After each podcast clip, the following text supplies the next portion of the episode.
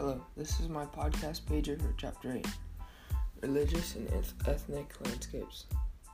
Religion and ethnicity are very similar with their respects of characteristics of ancestry, language, and or customs. Nationality is also used by geographers to distinguish people's connection to a certain country. I believe that this article could be connected to Frisco with the idea that there are seven different races, religious groups, and ethnicities that live here. They all share a part in creating our landscape.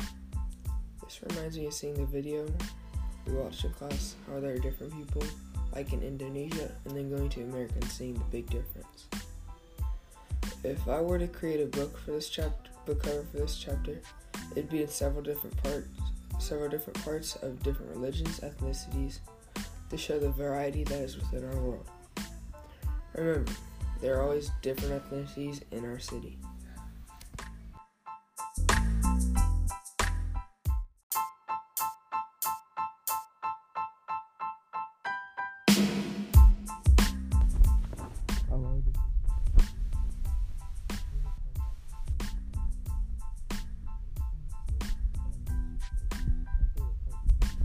It is very interesting to learn about nations who don't have states and nation states like Japan with 99% of their population being Japanese.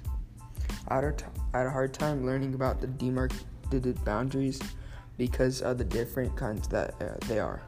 With my country, Russia, it has a demarcated boundary with Lithuania to stop smuggling from in and out of the country. All these chapters connect back to the organization space with borders, nations, and nation states, and more. A connection could be certain out of school clubs being a nation because they don't have a state or a class